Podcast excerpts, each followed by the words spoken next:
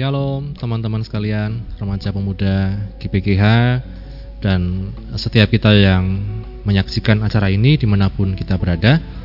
Puji nama Tuhan, pada sore hari ini saya bersama dengan seorang teman, Mas Enda, yang berkenan untuk saya wawancarai untuk konten kali ini. Mari sebelum kita ngobrol sama-sama kita berdoa terlebih dahulu. Bapak, kami bersyukur untuk sore hari ini kesempatan yang kau beri pada kami untuk kami dapat belajar bersama Tuhan dan Engkau yang menolong acara ini dari awal hingga akhirnya Tuhan. Biarlah kami mendapat hikmat berkat yang daripadamu lewat obrolan kami. Kami bersyukur hanya di dalam nama Tuhan Yesus kami berdoa. Amin. Ya. Apa kabar Mas Enda? Luar biasa. Luar biasa, puji Tuhan. Ya, uh, ini langka ya teman-teman mau diajak ngobrol ya. Karena biasanya malu-malu ya Mas Enda. Dan yang kedua, dia sering sekarang ada di kebun. Kebun atau apa ya namanya? Iya, kebun. Kebun uh, ladang. Ladang. Di daerah mana Mas Enda? Ada di daerah Balikambang, hmm. Kecamatan Selomerto, Balai Kambang, Desa Candi, Pendekan.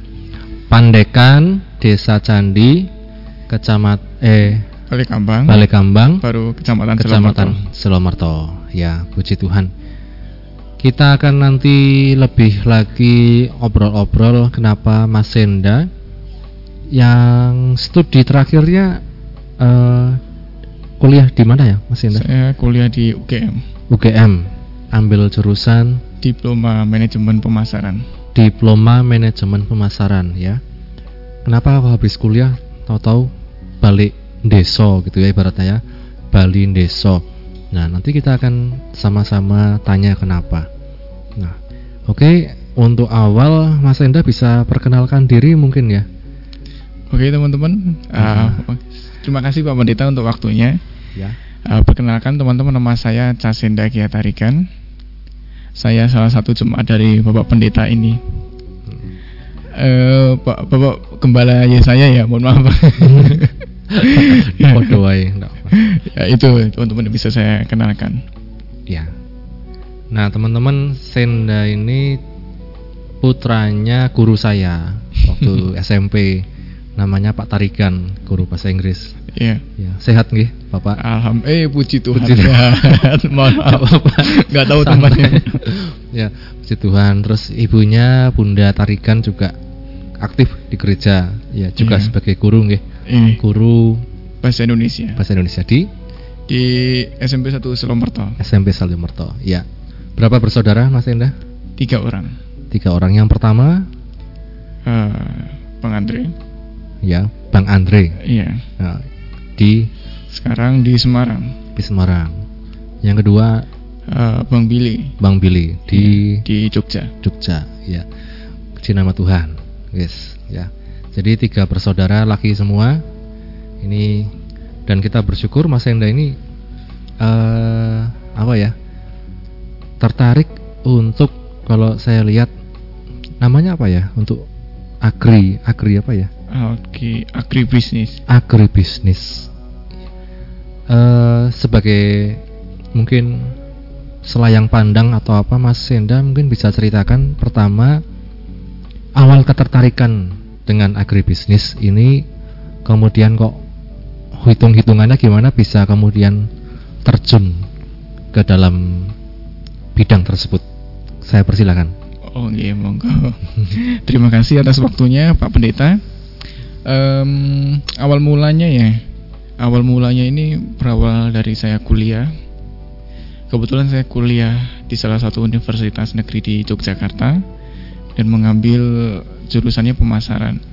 Uh, dari kegiatan kuliah itu um, yang saya ambil ada ada satu peluang yang bisa saya gunakan peluang itu uh, sebaik mungkin.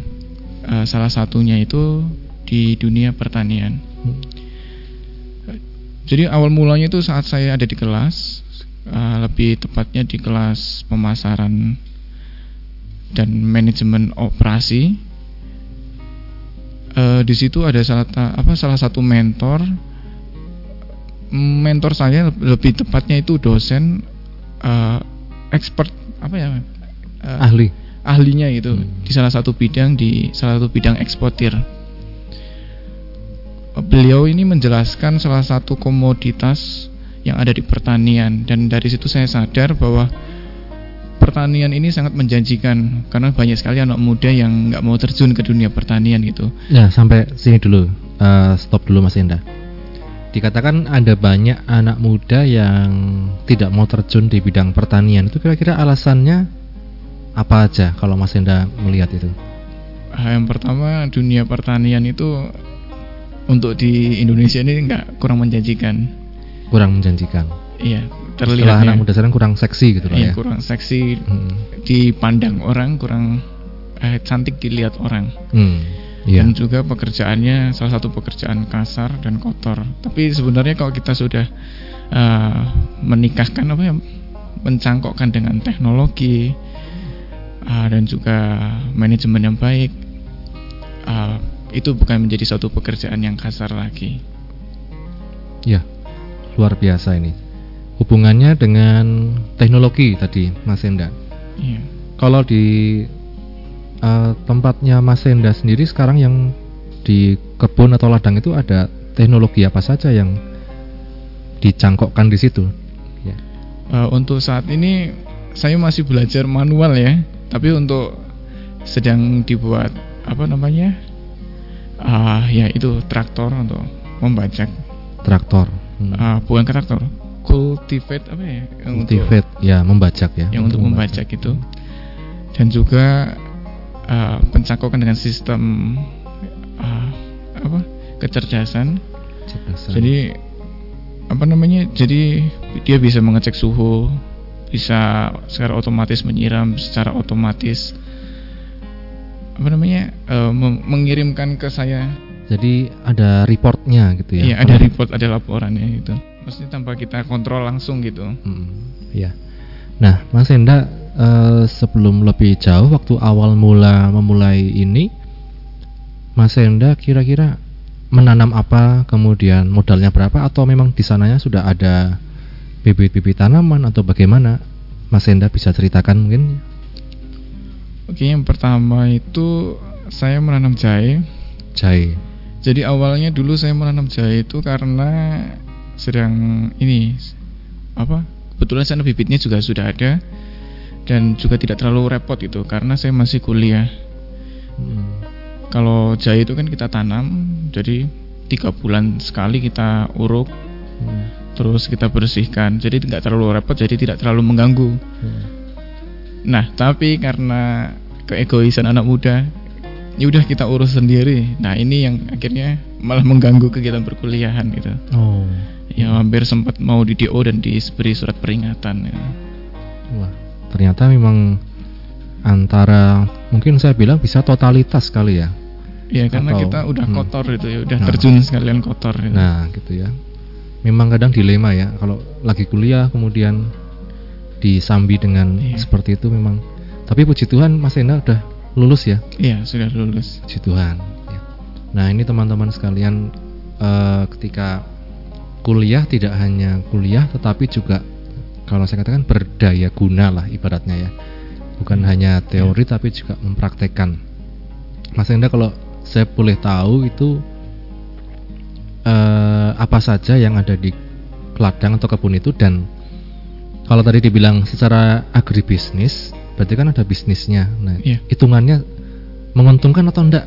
Setelah anak sekarang cuan atau tidak nih? Nah, gitu ya. Iya. Siap. Oh, iya. Ya. Terima kasih. Yes. oh mau Pak Pendeta. Waduh, wae. Ah, di ladang kami ini ada pertama usaha utamanya itu kandang Kandang. kandang ayam ah, ayam potong Hmm. Ah, untuk mengisi waktunya itu kita bertani gitu Hmm. karena kalau kandang sudah di backup sama tenaga kerjanya Hmm. Eh, untuk pertaniannya itu yang utama ada pohon durian dan pohon buah buah-buahan ada pohon alpukat ada eh, pohon jambu monyet itu Hmm. Itu musiman atau Eh, ya musiman. Jadi ada pisang. Jadi dalam satu tempat itu kita tumpang sari. Tumpang sari berarti me- menumbuhkan beberapa tanaman bersamaan. Mm, Gitu ya. Tapi tidak terlalu ekstrim gitu. Jadi nggak terlalu mengeksploitasi tanahnya. Oh. Jadi eh, maksudnya tumpang sari secara normal aja gitu. Hmm. Kan ada yang pisang, cabai, jahe, bawahnya kacang gitu. Jadi terlalu mengeksploitasi. ekstrim ya. Ekstrim. Makso ibaratnya. Iya makso. Yang kasihan kalau gitu tanahnya, Iya. tanah Eh, sama tumbuhannya jadi nggak merata eh, mendapat gizinya itu. pertumbuhannya. Iya pertumbuhannya. Hmm. Nah itu seperti tadi hasilnya gimana mas ini? Iya menguntungkan. Hmm. Kalau dari durian dia eh, tahunan, musiman, tapi juga menguntungkan juga karena satu pohon durian dia bisa sampai 200 buah gitu. Oh. Iya. Dan itu kalau dijual di kota satunya bisa 20 ke atas, 20 ribu ke atas, 30 Iya. ribu. mm-mm. Iya. Mas Indra, eh, kalau saya boleh tahu lagi eh, hubungan antara ini kan bisa dibilang ciptaan dengan alam. Ya. Ya. Manusia sering kali kita diminta dalam kejadian itu untuk mengusahakan alam, hidup dari alam, tapi di sisi lain ada juga saking mengusahakannya sampai meng- Mengeksploitasi. mengeksploitasi. Nah itu menurut Mas Enda bagaimana sih sebaiknya hubungan manusia dengan alam ibaratnya gitu? Secara khusus Mas Enda kan yang terjun langsung Oh, iya. di alam itu. Oke, terima kasih Pak Pendeta. Hmm. Eh, yang saya pahami dan saya lakukan itu alam menyediakan segalanya untuk kita Mm-mm. dan Tuhan menciptakan eh, yang ada di kejadian itu kita harus mengusahakan Mm. berjerih lelah kita harus mengusahakan tanah itu untuk menabur benih dan nanti menuainya Mm. tapi pada saat kita menabur benih itu juga tergantung dengan alamnya juga gitu Mm. Eh, maksudnya kita diberi tanggung jawab untuk mengelola alam dengan secara bijak bijak gitu jadi yang garis bawahi Bijak. kata bijak Wise. dari menanam itu kita perlu air gitu. Mm. dari perlu air kita perlu angin dari air itu menumbuhkan ah, membantu tanah untuk menumbuhkan tumbuhan Mm. dari angin itu membantu benih bunga untuk menyebar gitu Mm. nah bagaimana kegiatan ladang saya ini tidak merusak oh ada yang kurang nih kita juga membutuhkan sinar matahari gitu Sinar matahari. nah dari kegiatan itu harus seimbang gitu guys Mm. Jadi apabila saya merusak satu elemen itu otomatis apa namanya pertumbuhan yang alam berikan pada saya juga akan berkurang gitu. Mm. Eh, maksudnya ada hubungan timbal balik saya dengan alam itu. Eh, misalkan saya beternak ayam broiler, Oh, orang tua saya bukan saya ya. Mm. Dari kegiatan itu ada limbah namanya gas amonia Mm. dan kita buang ke alam. Sebenarnya itu tidak apa tidak, tidak terlalu baik. Oh. Uh, untuk untuk apa namanya mengatasi itu kami menanam pohon yang banyak uh, supaya agar seimbang gitu Mm. Uh, apa hasil oksigen yang diperlukan tanaman yang dibutuhkan itu seimbang bisa melawan gas amonia yang dibuang gitu Mm. ya dari kegiatan itu juga diharapkan air itu juga lancar gitu Mm. Uh, jadi menurut saya uh, satu hal yang sederhana itu bisa mewakili kata bijak tadi Iya. Iya. Ini ya kurang lebih kita juga ada makna teologis spiritualnya, yes, gitu ya. Bagaimana kita bukan hanya memanfaatkan, mengambil manfaat dari alam, tapi kita pahami alam itu memberi pada kita hasil, menyediakan ketika kita juga memperlakukan dengan baik. ya. Jadi saya pikir ini bukan hanya kasih terhadap sesama manusia, tetapi juga kepada alam kita mengasihi ya.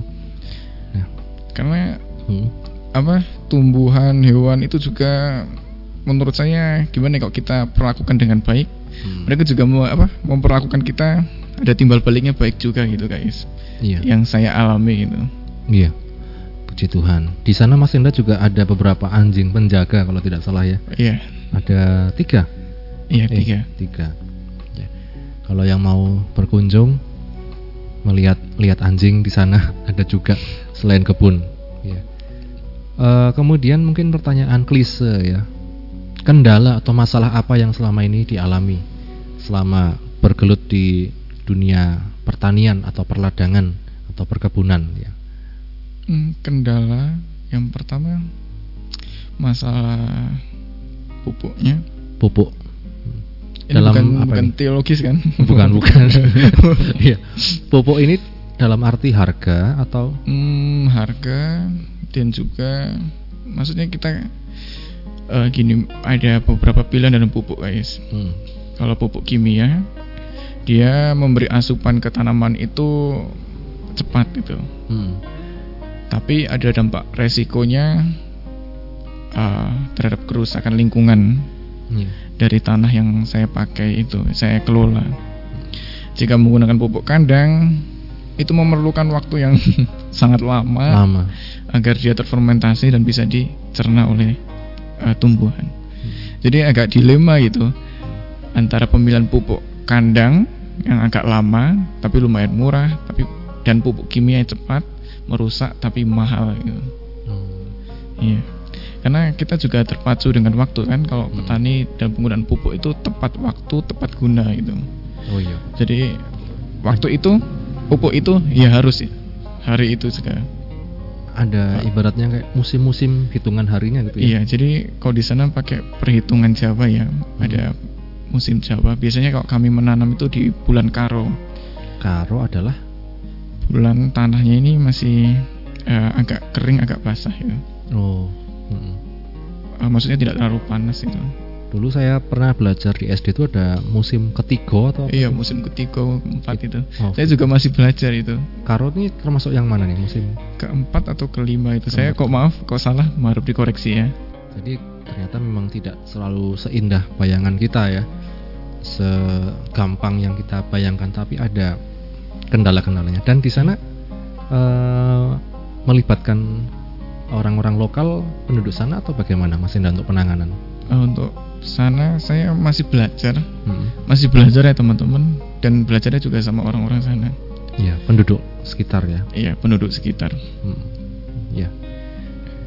Oke Mas Indah, eh, ini sebagai gambaran buat teman-teman sekalian bahwa masuk ke dunia pertanian atau perkebunan itu bukan hanya tentang kotor-kotor, tetapi juga ada hasil ketika kita memperlakukan dengan baik. Mas Indah, kalau saya tanya what's next ya, apa selanjutnya yang ingin dilakukan, baik eh, dalam hal pertanian, perkebunan maupun dalam kehidupan pribadi lah, gitu. Cita-cita atau apa ke depannya seperti apa? Ah, ke depannya saya masih sebenarnya kalau rencana diumbar itu bagus nggak ya? Nggak masalah sih, Nggak masalah banyak ya. Mendoakan. ya. Mendoakan. Ah, jadi setelahnya saya juga gimana ya kalau ah, mendekam terus apa bahasa Indonesia mendekam apa ya? Eh, stay terus, stay. stay terus bahasa Inggris. bahasa Inggris ya. Stay terus di kandang dan umur saya masih muda ini perlu mencari ilmu jauh. Hmm. Saya masih ingin kuliah. Oh, Saya kuliah. masih ingin cari beasiswa untuk cari ilmu. Eh, kalau boleh tahu spesifikasi jurusannya Tetap di marketing. marketing. Iya. Hmm. Karena dari marketing itu saya terbuka itu semuanya. Hmm. Jadi saya kalau lihat tanaman ini, oh ini produk turunannya ini, harganya segini, pasarnya ini gitu. Hmm. Jadi selalu saya melihat oh kayak gitu kayak gitu. dan tidak selalu untuk keuntungan sendiri, kekayaan Iya. sendiri, tapi untuk masyarakat, Masyarakat. ya, Mm-mm. berdaya. Ya luar biasa. eh mungkin pertanyaan spesial anak-anak muda ini, Mas Enda dalam kehidupan cinta, yes, pas sudah punya pacar atau gimana atau rencana pernikahan kapan? Ini kan siapa tahu ya, muda, bertenaga dan sudah apa ya kalau saya katakan berkarir di satu Oh. tempat, ya. Apa Iya. gimana kehidupan cintanya, Mas Enda? Termasuk, aduh kalau ibu saya nonton gimana ya?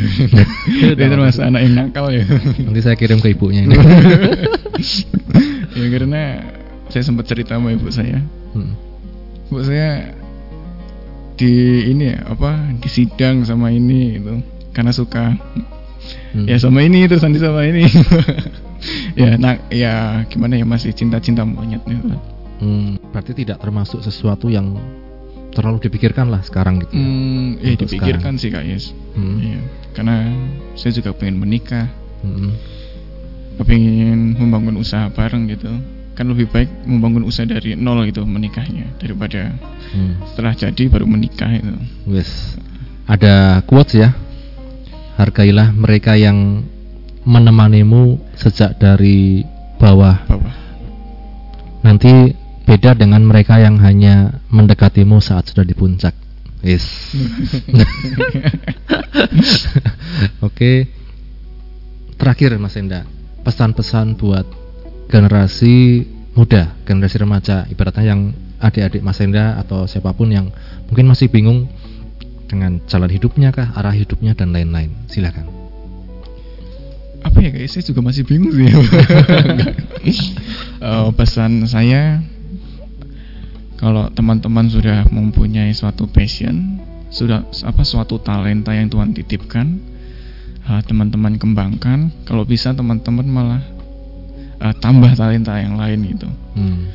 Eh, semoga juga kalau teman-teman sudah mengembangkan talentanya, talenta tersebut dapat eh, membantu, memberkati yang lainnya. Memberkati yang lain. Iya, Bukan hanya untuk diri sendiri tetapi juga untuk yang lain juga. iya. Terima kasih Ya, Mas Enda untuk guys. hari ini, momen ini bersyukur pada Tuhan dan saya percaya Tuhan selalu menyertai kehidupan Mas Enda secara pribadi, keluarga dan juga kita sekalian amin. yang menonton acara ini. Sebelum kita akhiri, saya minta Mas Enda untuk berdoa. Uh, mari kita berdoa. Ya Tuhan Allah Bapa kami yang bertata di tempat yang surga yang mulia, terima kasih atas segala berkat, perlindungan penyertaan yang kau berikan pada kami ya Tuhan. Terima kasih kau telah melancarkan acara ini ya Tuhan dari awal hingga akhir ya Tuhan. Ya Tuhan, kami bersyukur atas segala yang kau berikan pada kami. Kami bersyukur atas setiap uh, kesempatan yang kau berikan pada kami ya Amin. Tuhan. Kiranya engkau kuatkan pundak kami setiap untuk memikul setiap uh, tanggung jawab yang harus kami uh, laksanakan ya Tuhan. Ya Tuhan, uh, sebentar lagi kami juga akan mengakhiri acara ini ya Tuhan. Kiranya Engkau sertai uh, kami akan meninggal tempat ini dan uh, orang-orang yang ada di tempat ini ya Tuhan. Dan untuk uh, teman-teman kami sedang menonton ya Tuhan, kiranya Engkau memberkati mereka juga ya Tuhan setiap mereka yang dalam permasalahan apa pun itu permasalahannya ya Tuhan kiranya Engkau beri jalan keluar ya Tuhan Terima kasih ya Tuhan, terima kasih. Hanya di dalam nama Allah Bapa Putra Kudus yaitu Yesus Kristus. Haleluya. ya. Amin. Amin. Puji Tuhan. Terima kasih teman-teman sekalian. Terima kasih Mas Enda. Ya, Tuhan memberkati.